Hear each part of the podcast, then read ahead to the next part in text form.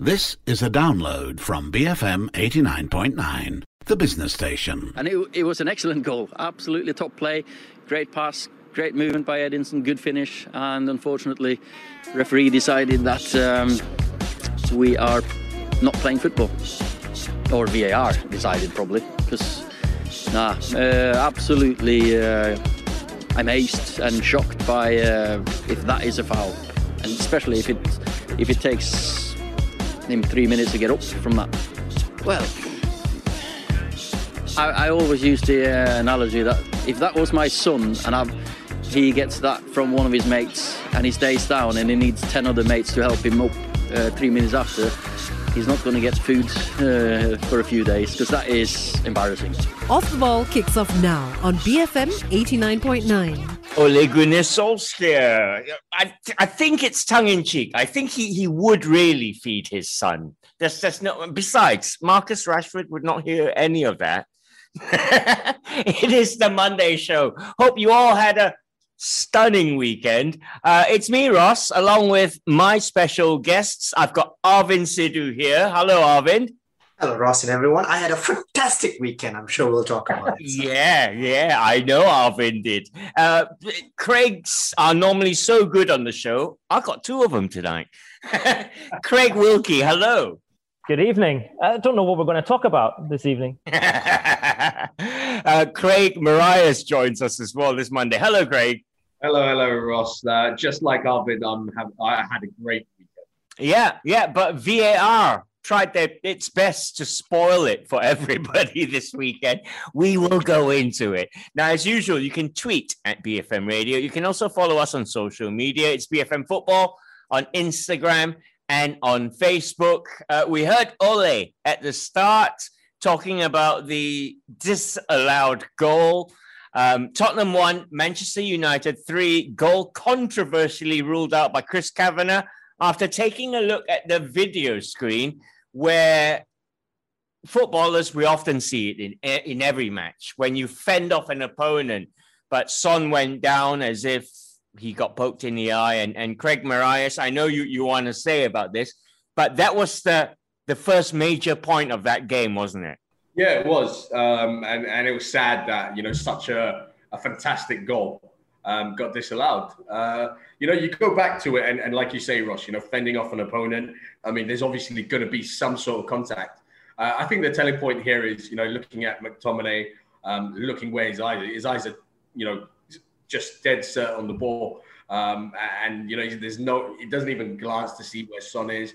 Doesn't even do anything like that. Um, I mean, if, if, if those are fouls these days, I mean, you're gonna get you're gonna get you know a ridiculous amount um, you know, you, you, go into detail into the penalty box. You know, when there's corners, there's going to be, you know, a lot of these kind of things that are going on. Yeah. But and, and another thing I want to say, we we were we watched on on television. Obviously, we saw the referee approaching the VAR machine. Now, my my, my personal problem here is the actual clip that Chris Kavanagh saw was literally the three seconds of the eye poking. He didn't see Son tugging at. So he didn't actually even get the whole play. Do you know what I mean? And it was really yeah. strange. They kept showing that particular eye poke over and over again. Then, if you see that, you go, "Yeah, all right, there was an eye poke." yeah, I, then again, no, because I I, I looked at it and and uh, maybe they, they're just narrowing it down to that incident, which is you know the reason why the goal's disallowed, which I understand. But even as a ref, if I'm looking at that, you know, I can't see the intention there. I mean, there's no there's no clear and obvious mistake, is there? Well, yeah, he's not flinging out an elbow. He's he's, he's literally just palming him off, and it, and it just so happens is he's you know, his hands hit his face, and it's not. I mean, we can look at it and we can say there's not much power in that. Um, there's not much strength there. It's not enough to keep Son down for uh, three minutes. yeah. was. Uh, but I will say this. Yeah, uh, I will say this. Yeah, um, I you know with VAR coming in and all that. I said um, at the start of this, uh, when they started using VAR, that it's very important for the referee to make that decision, however he perceives it. You know, it's important for him to go to the monitor to see it rather than the officials up upstairs making that call for him. Okay. and he he's gone to the monitor and he and he deems that foul. Yeah. And I accept that. Yeah. So, I mean, because he's still in control of the game. That's what he thinks is a foul. Fair enough. And, okay, uh, and- let, let, let's let's get a Liverpool fan's perspective here. Craig Wilkie, is Craig Marias watching this from red tinge glasses, or, or does he have a point? No, no red tint glasses at all. Uh, for me, it's, it's a disgrace on every level. It's a disgrace that VAR is looking at it in the first place, because as you point out, there's no clear and obvious error that's been made by the referee.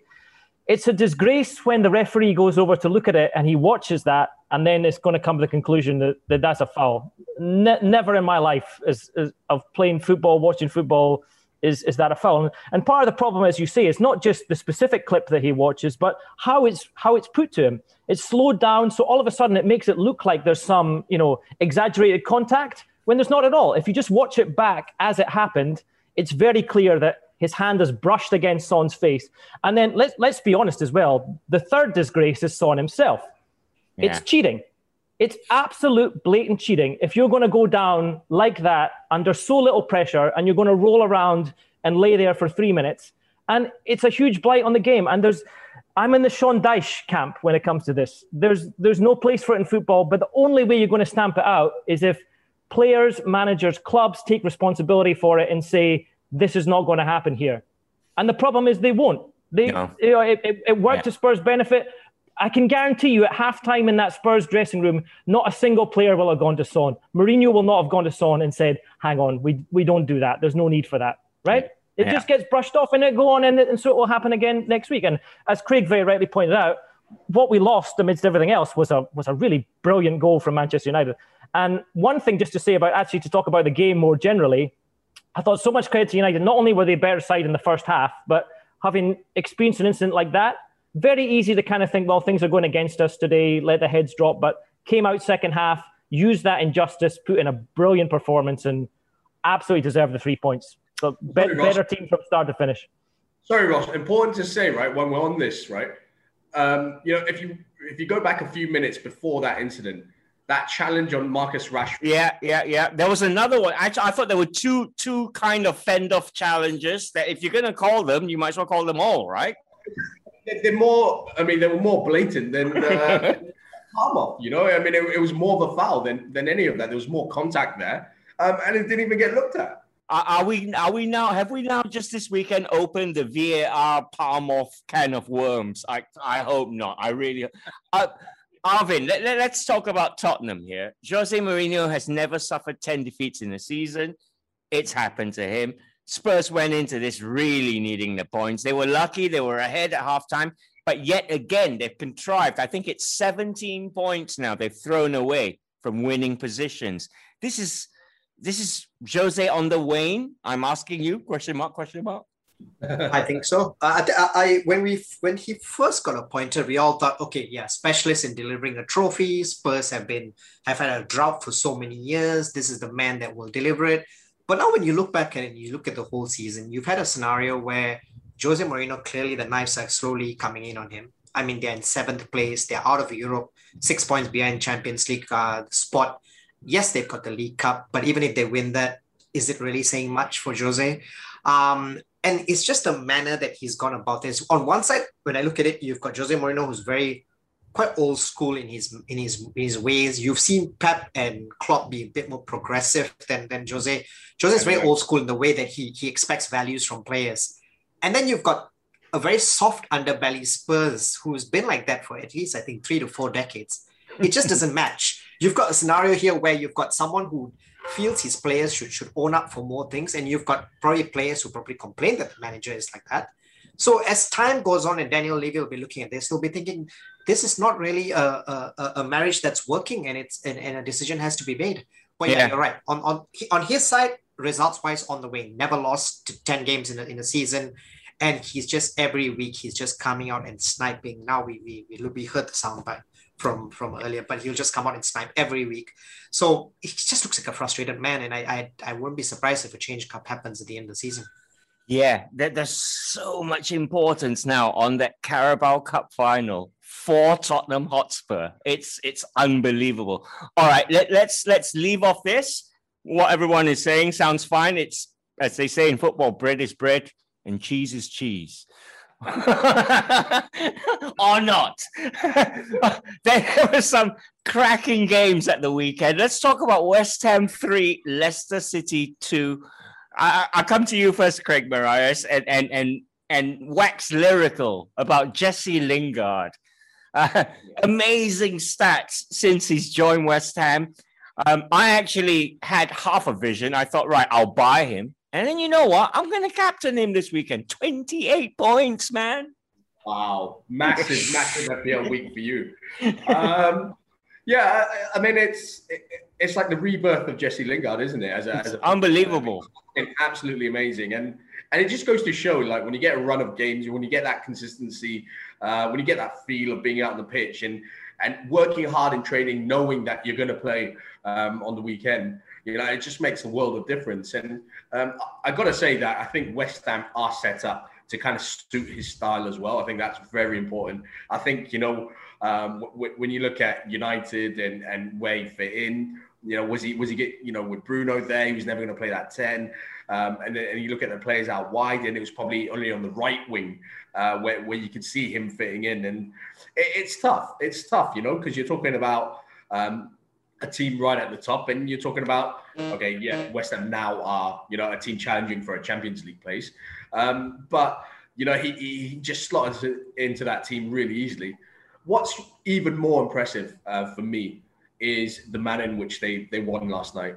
Um, you got to remember, two of the best players this season uh, probably uh, weren't even fit, didn't even play. You know, that's Declan Rice and, and Mykhailion. Yeah, yeah, yeah. In their place, you know, you, you, in comes Mark Noble, who hasn't had many games, you know, and he's what, 30, 35 now, 34, yeah. 35, getting on. Um, you know, last season's is ne- uh, next season's is last season. Um, and then you got Jarrod Bowen, who, who's come on, he's played a lot as a winger. Um, I think he's been a great signing for West Ham. Uh, but he, is he an out and out goal scorer? Um, you know, he's a fantastic player, but leading that line. And I just thought it worked, you know, and it just shows that Moyes, like whoever whoever comes in, if these guys get injured, whoever comes in, you know, they, are doing a fantastic job. Uh, but what a finish for the first goal from Jesse yeah. Lingard. Yeah, absolute genius. Absolute genius. You don't say that very often with Jesse Lingard.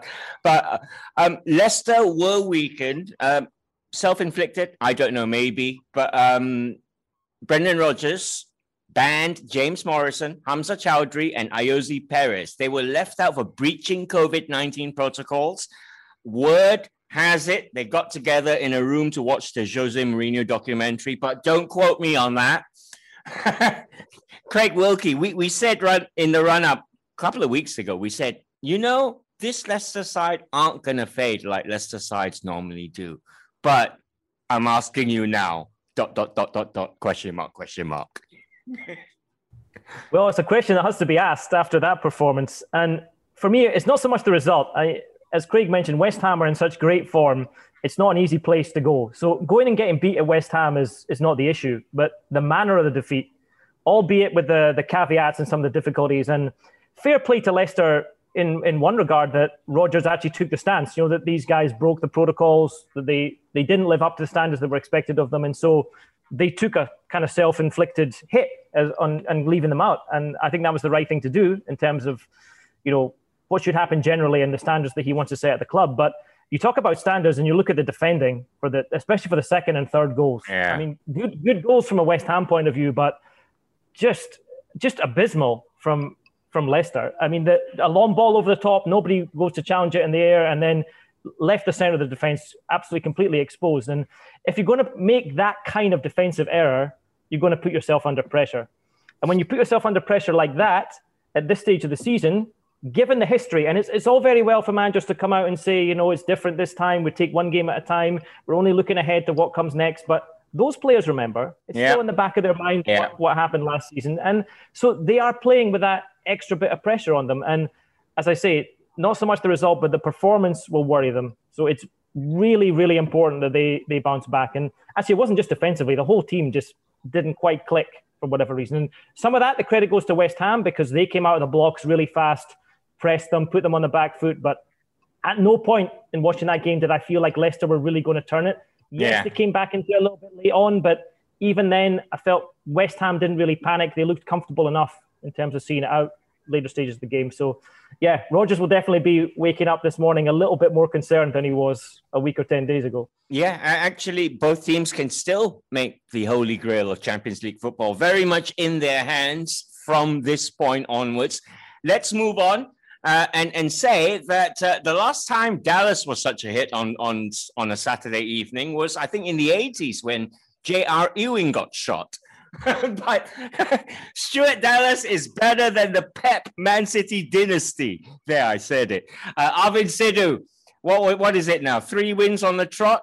Yeah, three wins on the trot since the days that Terry Venables was our manager. So it's been a really good upturn of form recently. I, I think Peter did really sum this up best at the end of the game. It was 11 would be champions losing to 10 heroes on the day because they were just absolutely. I, I was up with the Leeds United Supporters Fan Club in Malaysia and the energy and the way that the team played on the day. I mean, yes, I will say that for once Leeds didn't boss possession, but you have to understand the situation of why because you lose your captain, Liam Cooper is out. Uh, you're up against a Man City side that's gonna gonna have a lot of the ball but Leeds defended so valiantly. And and little uh, Stuart Dallas is also known as our Cookstown Cafu. He's actually in Leeds' eye, Leeds' fans, uh, the fans. When you look at it, of course, you hear a lot about the Patrick Bamfords and you hear about the Raphinhas. But if you really ask a lot of Leeds fans, he has been our player of the season so far. Uh, really proud of the boys. I thought I thought they were just fantastic. The only team in the Premier League so far that Pep Guardiola hasn't beaten. So we will take that as we go on. Yeah, uh, there, there, were changes made to the City side, Craig Marias. Uh, Pep, obviously, with one eye on Dortmund, but I mean, they can afford to slip up here and there. They can probably still afford two more losses. Uh, yeah, probably. Um, like you say, you know, it wasn't a full strength City side. A great win for Leeds, no, no doubt, uh, especially with 10 men. But, um, you know, Pep obviously has the Champions League in mind. He feels that the league is sewn up. And, and probably, yeah, you, know, you, you look at that lead that they have from, from first to, to United. Um, you know, yes, they, they, they lost over the weekend. Yes, United won. Uh, and United have a game in hand. But, you know, even if United win that, it's eight points. Um, I, I, just can't see it. I, I think you know th- this is done. Maybe it'll be you know the, the gap will will yeah will more, more respectable after 38 games. Yeah, probably, but um, yeah, I I think you know City. There's no danger of them slipping up. I don't think Pep will allow it. You know, especially after he'd be fuming. He'd be fuming because, I mean, number one, I think it's Bielsa as well. I mean, he's got a lot of respect for him.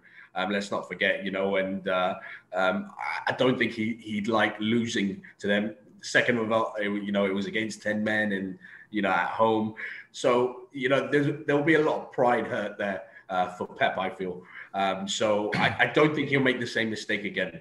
I think. Okay.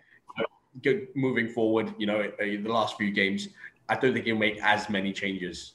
All right, just just, just sorry, just to, just to add, guys. Uh, Pep came out a couple of weeks ago and said that the worst game that he had wanted between the Dortmund games was to play Leeds because he knew how the team would run run yeah, against them. Yeah, yeah. And it proved and it proved and it proved by the result of the weekend. But Pep, Pep and City are allowed a bad day at the office. But those those ten Leeds heroes, literally what I just said, they're heroes. Right, we're going to our, our first break.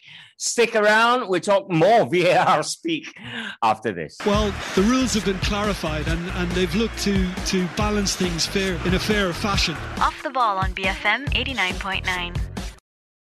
Immediate thrust, recognisable certainty, and a nasty dig in the ribs. Off the ball on BFM 89.9. And we're back. Uh, Arvind Sidhu, along with the two Craigs, Craig Marias and Craig Wilkie, joining me this Monday evening to look back at the weekend's football. Liverpool 2, Aston Villa 1. Um, in the end, got there. Trent Alexander Arnold, I'm sure you all know by now, scored a beauty after a very difficult week he's had in his personal, very young personal life. But um, let's first go to the VAR. Liverpool were absolutely, I mean, I'm saying this as a football fan of a big rival club, but Liverpool were absolutely robbed of a goal, Craig Wilkie they drew the lines to match what they wanted to see. It wasn't actual correct lines they drew. well, I'm glad you put it like that because that's what I saw on my screen. First of all, I, it, it goes back to that point that we've made so many times that it's a combination here of VAR and the way it's being used, the offside rule itself no longer being fit for purpose. At least if we wanted to favour yeah. the attacking player and promote goals in attacking football, and then referees and their assistants whether they're they're up to the job. And I think we've seen some very poor decisions in the Premier League, assisted or not by VAR. And that was the extraordinary thing. People say, you know, the precision and you can't argue with the technology. You absolutely can argue with the technology because, to my eye, the way those lines were being drawn. just just looked all over the place. Exactly. You know? It looked yeah. it looked like it had been given to a, a kindergarten class to just draw the lines however, however they saw fit. And again, the, the point for me is that it does two things which change the fundamental nature of the game. Every year that you and I have grown up playing football, watching football, that was onside. He's timed the run perfectly. And that's there was just, just no no debate about that. And and second of all, the much bigger issue I have is I'm hearing more and more people, fans, even players and managers coming out and saying, well, a goal goes in now, I don't even celebrate. Because I have I have to watch and wait and see whether VAR is going to allow it or not. And whatever benefits VAR might bring, and I've not seen yeah. that many, yeah. whatever benefits they might bring, on no level is it worth that cost. That that is the thing. That I mean, football, the, the currency is so is so rare of a goal. You know, that's the moment that it all hinges on, right? It's not like basketball where you know you you get you'll you'll score every every minute, right? If if we're not going to celebrate goals anymore, then I, I don't know what we're doing. I, I don't know what game we're watching. So yeah, it's it's uh, it's an extraordinary thing. But let's talk about the actual game itself and and Trent Alexander-Arnold, who I thought didn't have a great game overall. To me, he looked like he was trying a bit too hard. Yeah, he tried maybe, too hard. Maybe, yes. Maybe, maybe knowing that Southgate was was there watching in the stands, and really, when you go out with a point to prove, sometimes it can be a bit like that. You know, you just every pass he was trying to make, you know, a defense splitting pass, and it wasn't really coming off for him. But the thing I will say about him is form is temporary, but class is permanent. And the way he struck that winner was was just magnificent. And I think there's a there's actually a reasonable debate about his fullback position and whether defensively he's strong enough. I personally think he should play in midfield. I, I really do. I, I think his his creativity on the ball, his positional awareness if he went up to play there, the way he can get forward and score goals. I mean, he's he's so composed when he gets in the box, far more so than most of the rest of Liverpool's midfield. If it were me, that's where I would play him. Yeah, well, that's that's a fair shout that one, uh, but a massive win for for Liverpool because for long periods of the game, Craig Morais, it looked like Aston Villa were matching them, and we were thinking, oh my goodness, surely not another one. Yeah, especially with the with, with, with, the offside goal. Exactly. You just thought, oh my goodness, it's all gone against yeah. them again. yeah, yeah. and you could just see what the Liverpool fans and how they would have reacted you know, if they did lose that game. Uh, but credit to Liverpool. Uh, you know, I mean, I don't think it's easy with the pressure that's been piling on on them this season. Um, obviously, took a lot of criticism. Um, Trent in particular um, after the Madrid loss. Yeah. Um, but you know, it, it's good character. You know, going right till the end. Um, still don't know what Trent was doing on that side of the pitch, to be honest with you. Um, but you know, he pops up there. I mean, what a right foot he has. I mean, you know, he, will get criticised throughout his career because he's not a great defender. And I think I kind of agreed with with uh, Craig on this. You know, um, his his natural position, um, if you go back, you know, when he was coming through the ranks, was in central midfield, and then he got shifted to right back. Um, I, I could definitely see him playing as a midfielder, definitely, uh, because he, as Craig said, he quality on the ball. Um, he, he's an intelligent player just not great defensively, uh, you know, and it's and it's not a bad thing. Um, it's, it's just how it is. Um, so yeah, I, I just think you know Klopp deserves uh, a lot of uh, credit and, and, the Liverpool players because they showed some character. Yeah, um, which we you know which we probably haven't seen enough of from them uh, this season. Yeah, True. Well said. Well said. It was a massive win. And, and Liverpool also, I, I say, the, the Holy Grail is top four Champions League football very much within their grasps. Uh, so massive, what, six, seven games to go to the end of the season? Um, all right, let, us move on and talk about Chelsea, who were very impressive away at Crystal Palace. All right, last weekend they had a, a blip uh, against Big Sam's West Brom, but uh, they put that right in the Champions League. Um, and then they carried that form on against Crystal Palace. Arvin Sidhu Kai Havertz starring and then getting some flack from the manager afterwards. Is this the German way? I think it's the German way. I Uh, think it is, Tuchel- isn't it? It he is, must it be Tom- better. Yeah, Thomas Tuchel has got that reputation where he can rub off players a little bit wrong. He's done that before at Dortmund and at PSG. Uh, but finally, they can score three goals under him. So he's starting to, obviously, when any new manager comes in, you would want to con- solidify the back and then kind of go out and express yourself. And he's been able to do it based on this evidence. Uh, but they've got an exciting future, Ross. I mean, you look at you look at that first eleven. You look at the amount of players that are that are under twenty five. You've got Chilwell, you've got Reece James, Kai Havertz, Pulisic. Uh, I mean, they're all and Mason Mount as well. They're all still so young. Um, and what Thomas Tuchel has done really well up front is that while half the Chelsea fan base has probably been clamoring for Tammy Abraham to start, the other half has been saying, let's continue with Timo Werner. He's kind of made Kai Havertz into a false nine, who has played before Yeah, in that position yeah. in Leverkusen, but made it work. And he's also spoken a lot in the press about how explosive Pulisic can be. And I thought he was on the day. So good things. Yes, they had that blip against against West Brom. Uh, but then again, you look at that, you had a sending off at that time, uh, uh, very early in the game, but still very good. I still feel that they will be in the top four, and they've got a really exciting future. For once, Chelsea have youngsters that they're not letting go to other teams. Well, this is the thing. You can talk up all you want about Chelsea, but at the end of the day, you look at that squad of players they have, and there's quality in there. Um, for Crystal Palace, it's a bit of a weird one. They what? They're on 38 points. They got 12 points more than 18th place Fulham. Uh, they actually started the game looking at for a fourth successive top flight clean sheet. After that, after a few minutes, they were they were looking to not get embarrassed on the day. but um, it's I mean, if, if you're Roy Hodgson, Craig Wilkie, it's a weird one here because uh, yeah, you're safe, but you surely, as you know, professionalism and all that stiff upper lip, you, you can't just fade for the remaining games, can you? Well, no, but it, it feels like that's what's happening. Yeah. It feels like the season is fading out. It feels like maybe Hodgson's tenure is fading out as well. But it's very difficult to assess Crystal Palace because, on the one hand, I look at that squad and there's some quality in that squad. I mean, beyond Zaha as well. I mean, Benteke scored a fantastic header. Yeah. Right? And he- he's been a player who's played at a high level, had a lot of potential, maybe not quite lived up to it consistently. Eze is And a so- good player. Yeah, they got they got Exa- good exactly. players. So, on the one hand, I look at it and I say, is Hodgson getting the best out of that squad? Are they playing as well as they could? On the other hand, I look at the league table and they're in 13th. And I look at the teams above them and I think, who can they reasonably expect to be above? That's just that's just where Crystal Palace are. Yeah. You know, once once you get above that, you're looking at having a season like Leeds, or even then you're into you know Arsenal struggling down in, in that sort of section of the league. I mean, they probably benefited from the likes of you know Wolves haven't had a great season, but these all those clubs around them have arguably got better squads, even even for the quality that we've mentioned that is there in that Palace squad.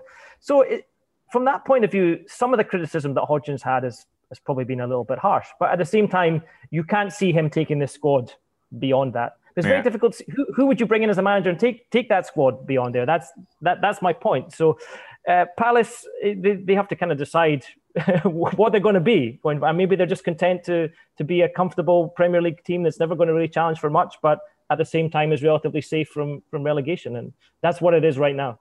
Yeah, it is a dilemma, and, and it's one that the Crystal Palace board will have to sort out. Uh, we're going to go and sort ourselves out. We're, we're off for another very short break. Back right after this. They are off and running in 2021. Off the ball on BFM 89.9. Five yards out, unchallenged, unmarked, makes absolutely no mistake. Off the ball on BFM 89.9. And we're back. Arvin Sidhu, Craig Wilkie, and Craig Marias joining me this Monday evening to look back at the weekend's football. You can tweet at BFM Radio. You can follow us on social media. Um, it's BFM Football on Instagram and on Facebook. And every Friday, we release a video previewing some of the other big leagues like La Liga, Serie A, and the Bundesliga. Um, check it out because big game this weekend, El Clasico. I was right, Craig Marias. I said Real Madrid. Everybody else went for Barca. Just want to get that down on radio. Good um, all right, let's continue our look at the weekend's football. Some of the other scores to, to clear up. Burn, Burnley won. Newcastle two was massive uh, because it's now daylight between Newcastle and Fulham. We'll talk about how Fulham slipped up themselves later on. But Craig, uh, I'm so, sorry, Arvin Sidhu. Um, massive win. Uh, Steve Bruce, we talk about managers under pressure. Steve Bruce is all season he's had it in the net. Yes, he has, but he would be so thankful for St. Allan Maximin for what he came on and did. I mean, for a lot of the season, they have struggled because granted, uh, quite a few of those players were injured, Callum Wilson, Almiron, St. Alan Maximin, but you could see the effect. The, the moment that uh, I was watching the game and the moment Burnley scored first, and I don't know how Chris Wood, by the way, ran past the defender and passed the ball like that. I Chris Wood is not a terrible player. I was surprised Newcastle allowed that. But the moment that happened, you felt, okay, what's going to happen now? But then you thought to yourself, okay, Newcastle last week had a good fight back. They've got a little bit of grit about them.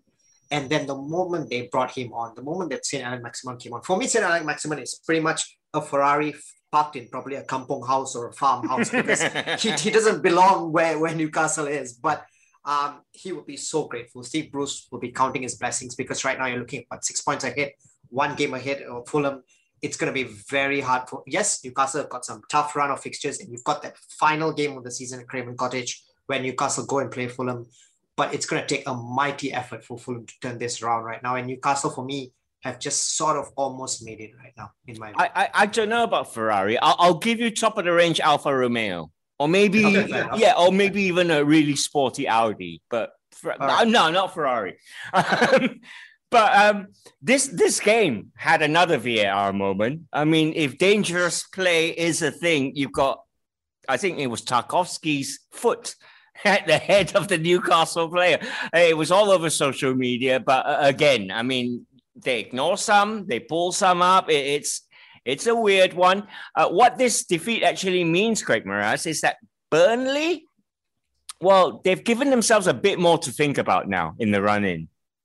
Yeah, um, uh, you know, I thought. Sorry about that. Um, I thought that uh, for for Burnley, you know, it, they're in a kind of position where Jesus, uh, they're, they're kind of in a position where, um, you know, there's not nothing much to fight for. You know, they're, they're all right. They're safe.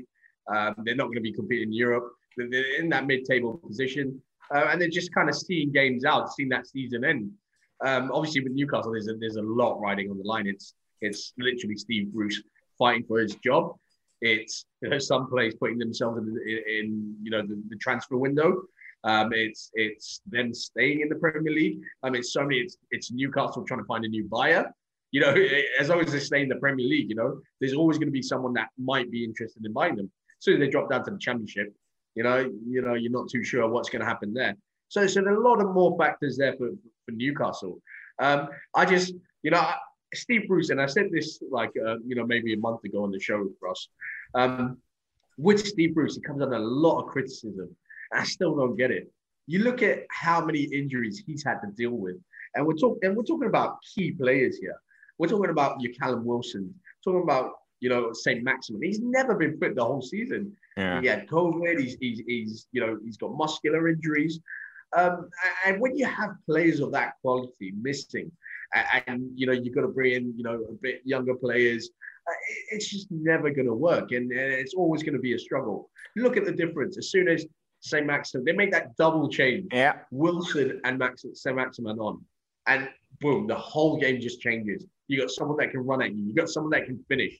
You know, there's two centre backs. You know, they've got to worry about Callum Wilson in the box. I mean, you, are talking about two international. Uh, um, St. Maximin, I don't think he's an international, but Callum Wilson's an England international. St. Maximin, if he was fit, you know, he wouldn't be playing at Newcastle, to be honest with you. Yeah, yeah, He's yeah. such a good player.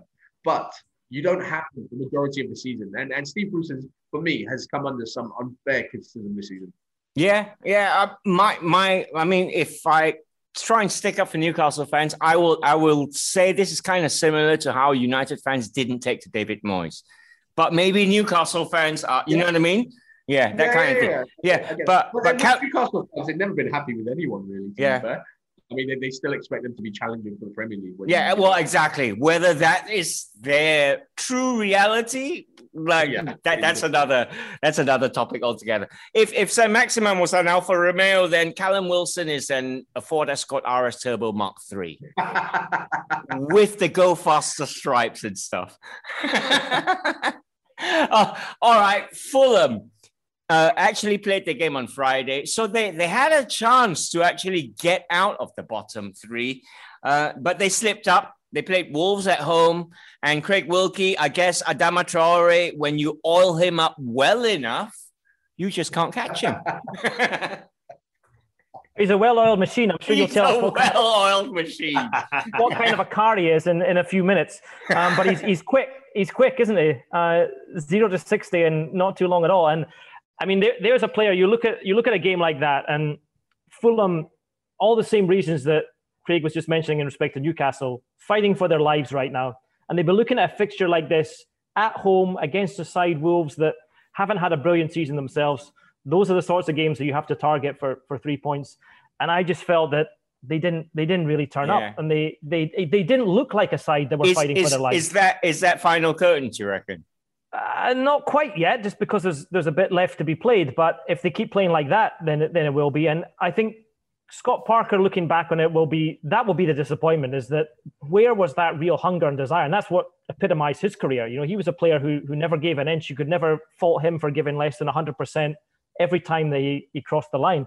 And I just feel they didn't get that from his players. And over the course of the season, that's maybe what's summed up their campaign. You know, they they haven't played badly, but they haven't had quite enough, especially going forward. You know, Mitrovic has come back in and I think he's played a bit better, but he looked isolated to me. There's there's not a lot of creativity in that midfield, and Yeah. defensively, what's cost them over the course of the season is is individual mistakes. Yeah. But then again, at that level, you've got a player like Traore who hasn't had a great season. You know, hasn't kicked on from last season where there was so much kind of potential there and a lot was expected of him.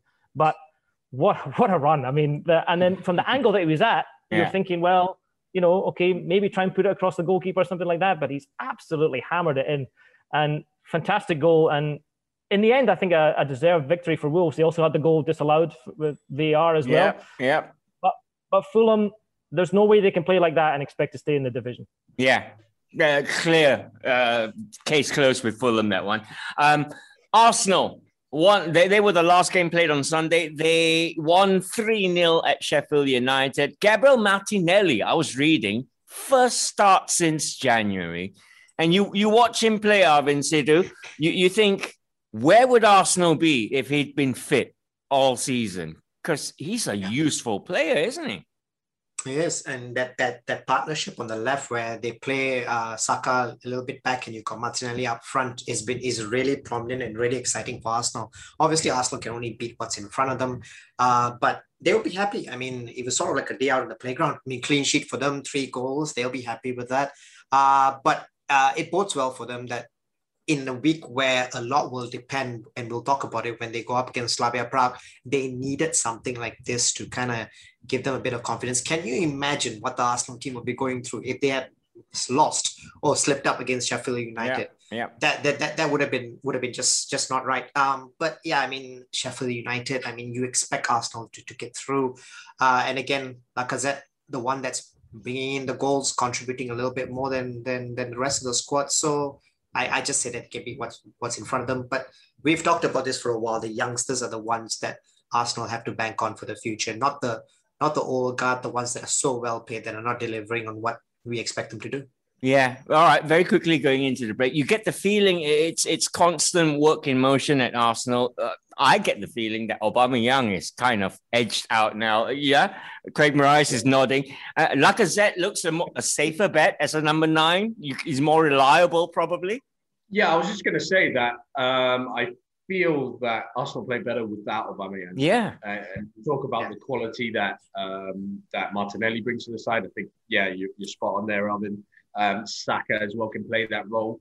Um, yeah, I, I just feel there's more of a balance without Aubameyang, you know, and and it's not to say he's a bad player because I don't I I don't believe he become a bad player overnight, but something's just not right there. Yeah. You know, he doesn't. The last two games I've actually watched him, and it just doesn't look interested.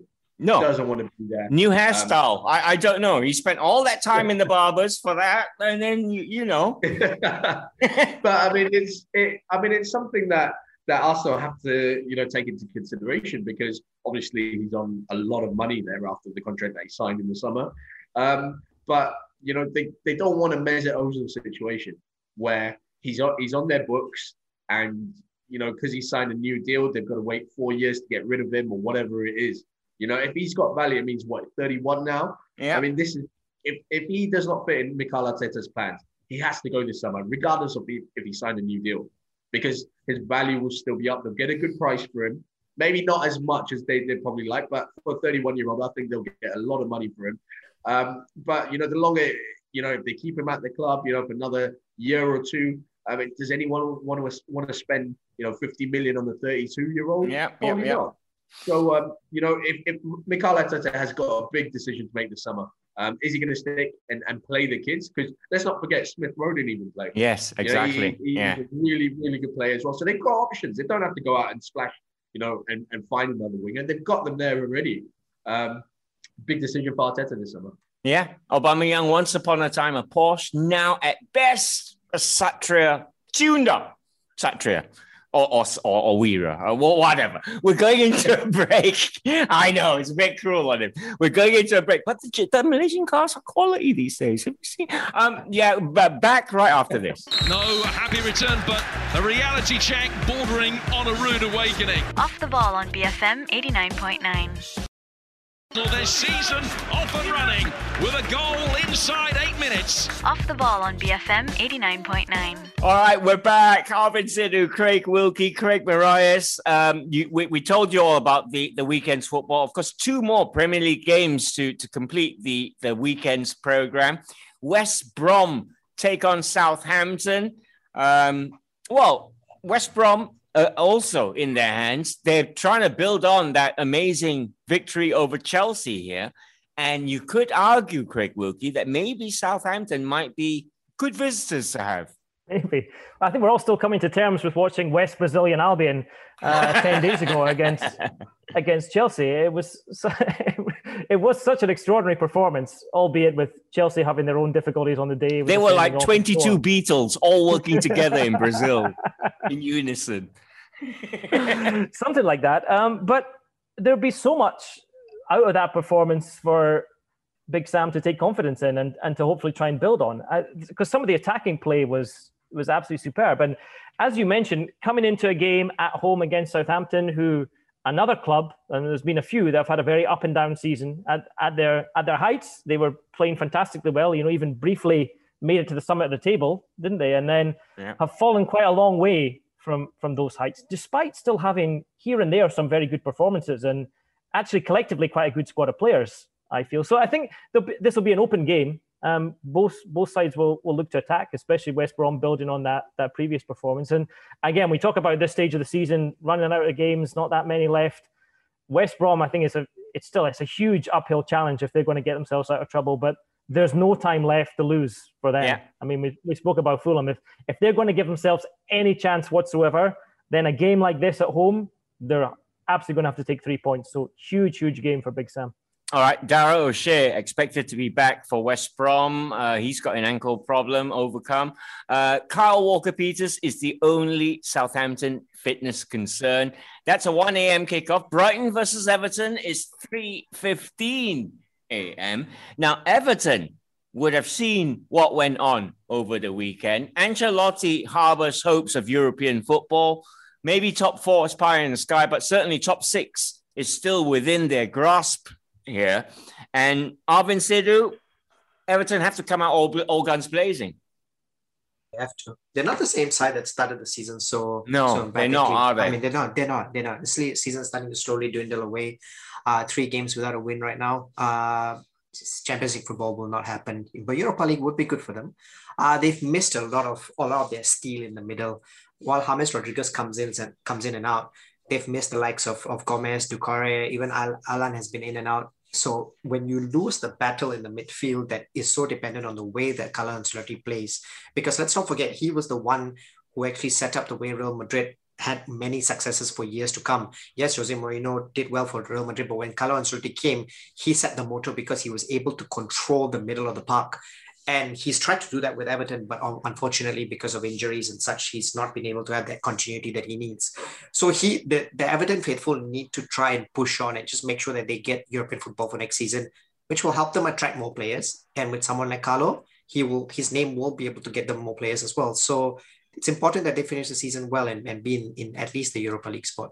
Yeah, uh, Dan Burn and Adam Webster have returned to training for Brighton, so they may feature. Uh, Everton are missing Andre Gomes, uh, although Alexi Iwobi and Allan uh, could be available for them. They really, really need three points, Ancelotti and the Toffees. Uh, Champions League football, second leg, quarterfinal second leg. Chelsea with a 2 0 advantage take on Porto in Seville. Uh, it, that's the neutral ground that both teams have decided on. Um, uh, Porto this weekend, uh, they beat Tondela uh, 2 0. They are second in the Liga in Portugal, Craig. I mean, it's a lot to ask of them. Chelsea, we said, were probably happy with the Porto draw going into the quarterfinals. They did all. They probably did all the hard work already, haven't they? Yeah, I think they have. Um, you know, um, I've been very impressed with Tuchel uh, since he's come there. Um, he's he's come in with his own style. They're, they're not fantastic to watch, um, but, but over the weekend, I thought they were really good to watch actually. Uh, but you know, that was probably the one match uh, yeah. where you wanted to see them. Uh, but like you say, you know, job done for me. Um, they, they, they, were really impressive in the first leg. Um, you know, to, it's always nice when you have that comfort of the 2 0. I can't see Porto. I know, you know, they knocked out Juventus and, and whatnot, but uh, I think this is just um, um, a step too far for them. You know, I, I think Chelsea see this out. Yeah, you, you expect Tuchel to, to be engineering a goal or two for, for Timo Werner here somehow, somewhere. Yeah, yeah. Well, I was surprised. I was surprised he didn't even uh, make an appearance. Yeah. Um, well, that's why that's why he's prime for this one. He yeah. wants the confidence to come in the Champions League. It's yeah. just so German the way he's doing it. But yeah, Wednesday 3 a.m. Chelsea 2, Porto nil. Dortmund one, Man City two is the current state of play. I- am coming to you later, Craig Wilkie. I'm going to going to Arvin first. Uh, Jude Bellingham and Ansgar Knauff, is that how you pronounce his name? Scored for Dortmund at the weekend. Uh, they were good, good. They're good to watch, Dortmund. Uh, it was a thriller against Stuttgart, but um, in the German league, they're falling away. But you know what? they have a for me they have a chance here of of really taking a big scalp they do uh, it's not it's not it's not a huge huge gap that they need to make up from it you would think going into that game okay if they get one nil they go through but dortmund can't defend and the fact is city will score uh, over the weekend, like what Craig mentioned earlier, you had Kevin De Bruyne not starting, you had Gundogan not starting, you had Ruben Dias who didn't start. Yeah, All those big yeah. players will come in. All those big players will come in. So you expect City to get a goal. City will get a goal over there at, at Westfalen. Then it's a question of how many can Dortmund get. Uh, but they've got a chance, and and it's still that that nervy bit, right? Pep trying to get through the quarterfinals with with City. It always is there. That that that monkey on the back is always there. He needs to get through this mental block because if he doesn't, it's going to be such an anticlimactic part of the season because it's already you've won the league pretty much. The League Cup, okay, you've done it four years in a row. The FA Cup, you win it, great but he needs to get through this. And it's going to be very interesting. It's going to be a nervy night, but I still expect City to make it through. All eyes on that yellow Lambo, Erling Braut Haaland. um, that one is Thursday, 3 a.m. Dortmund with all to play for, but you you you know you feel it's a very focused city and Pep Guardiola going going to Germany for that one. Liverpool have it all to do. Liverpool one, Real Madrid three is the current state of play. It's simple. They need to win 2 0 at Anfield, a couple of Trent Alexander Arnold free kicks, uh, scotches into the side netting. Uh, should do the trick. Craig Wilkie, no problems there. Simple as that, right? don't, see, don't, don't see any issues. Uh, yeah, Liverpool are, are very much up against it. And Let, us just re- add that this weekend, uh, Real won El Clasico, so they're in a good vein of form as well. Well, well, that's exactly it, and and that's that's why I say for two reasons. Because on the one hand, Liverpool, as we know, have had their well documented struggles, and even though it was great to get back to winning ways, the game against Villa, overall performance wise, I didn't think it was was great. You know, Craig Craig mentioned the the character coming back, which was true and was good, and we haven't seen enough of that. But still, if you look at the quality in that midfield in particular, how many chances they were creating and so on, still a little bit of vulnerability at the back. I thought Alisson was at fault for the goal there's still a lot of question marks over that Liverpool team and that Liverpool. He can't squad. win. He shaves his tash off. It's, it's exactly. Uh, he, you know what I mean. Should have kept tash. Should have kept the tash. Very true. Either way, but on, On the other side of the equation, as as you rightly point out, Real Madrid are in a good run of form, and Zidane. I mean, he was such a magnificent, but also a big game player. Exactly. As, as a as a, as a pro himself, he always turned up in the biggest matches. You think World Cup final, Champions League, title deciders, all of that, and he's carried that on into management. So even when you think that Real are occasionally going through a, a little bit of a sticky spell, there comes to a big game, a Clasico or a cup final, or something like that, and he finds a way. You know, he's he's got that winner's mentality as well, and that squad. I mean, the, the, the thing in the first leg was Liverpool if you're going to give the likes of Kroos and Modric time on the ball, you're going to be in trouble. And if Yeah. they do that again, if they do that again in the second leg, they're going to be in even bigger trouble. So Liverpool are going to need something special. I think it's going to be very hard for that to happen without the fans there. Um, it's going to it's going to be a, a step too far, I believe. Of course, Liverpool turned it round against uh, Barcelona not too long ago at Anfield, but that was with an Anfield full house. Uh, Thursday, 3 a.m., that one. Uh, two Europa League games. United are 2 0 up against Granada. That shouldn't be a problem, Craig Marias. But Arsenal may be a bit sticky. 1 1 against Slavia Prague. Prague on some rich vein of form. Uh, what, three wins, two draws in their last five. They're first in the Czech league. Um, that's where Souček and Coufal They come had, from. they had the derby over the weekend, didn't they? They had the Prague, derby uh, over which they won over the weekend. They won. Okay. Right. Yeah. Okay. Uh, So- because I, I saw that was coming up, and um, Do do do you see do you see Ar- Arteta's Arsenal triumphing in that one? Um, you know, it's it, it's really tough to stay. Uh, it really, I, I thought they were good last night, but again, you, you know, you're playing Sheffield United. I expect them to win. Um, you just don't know which Arsenal side is going to turn up. Really, um, you don't know which side Arteta's going to pick.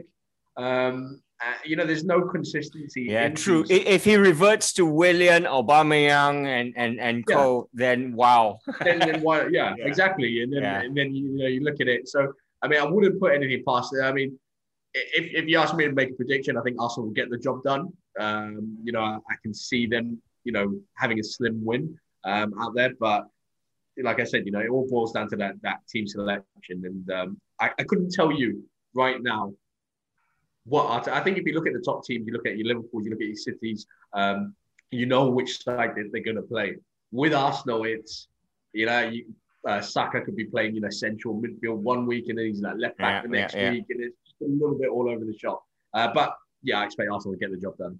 All right. Well, for the United game, they will be without Harry Maguire, Luke Shaw, and Scott McTominay. They they have accrued yellow cards, and I don't think this is done, by the way.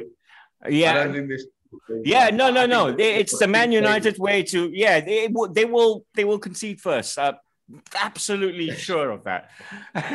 Uh, so I, I just think you know the, the the players that are missing out. They're so crucial to United. You know, you look at Shaw Maguire, especially. I think you know McTominay is a good player, but without him, we we can still survive. But you, you're talking about you know we. We spoke about how bad Lindelof has been over the last couple of weeks. You know, at fault for Yeah. the Brighton goal, fault for the Spurs goal, um, and then you know who's going to come in? Bailly, he fit? Um, Tuanzebe maybe will, will will come in.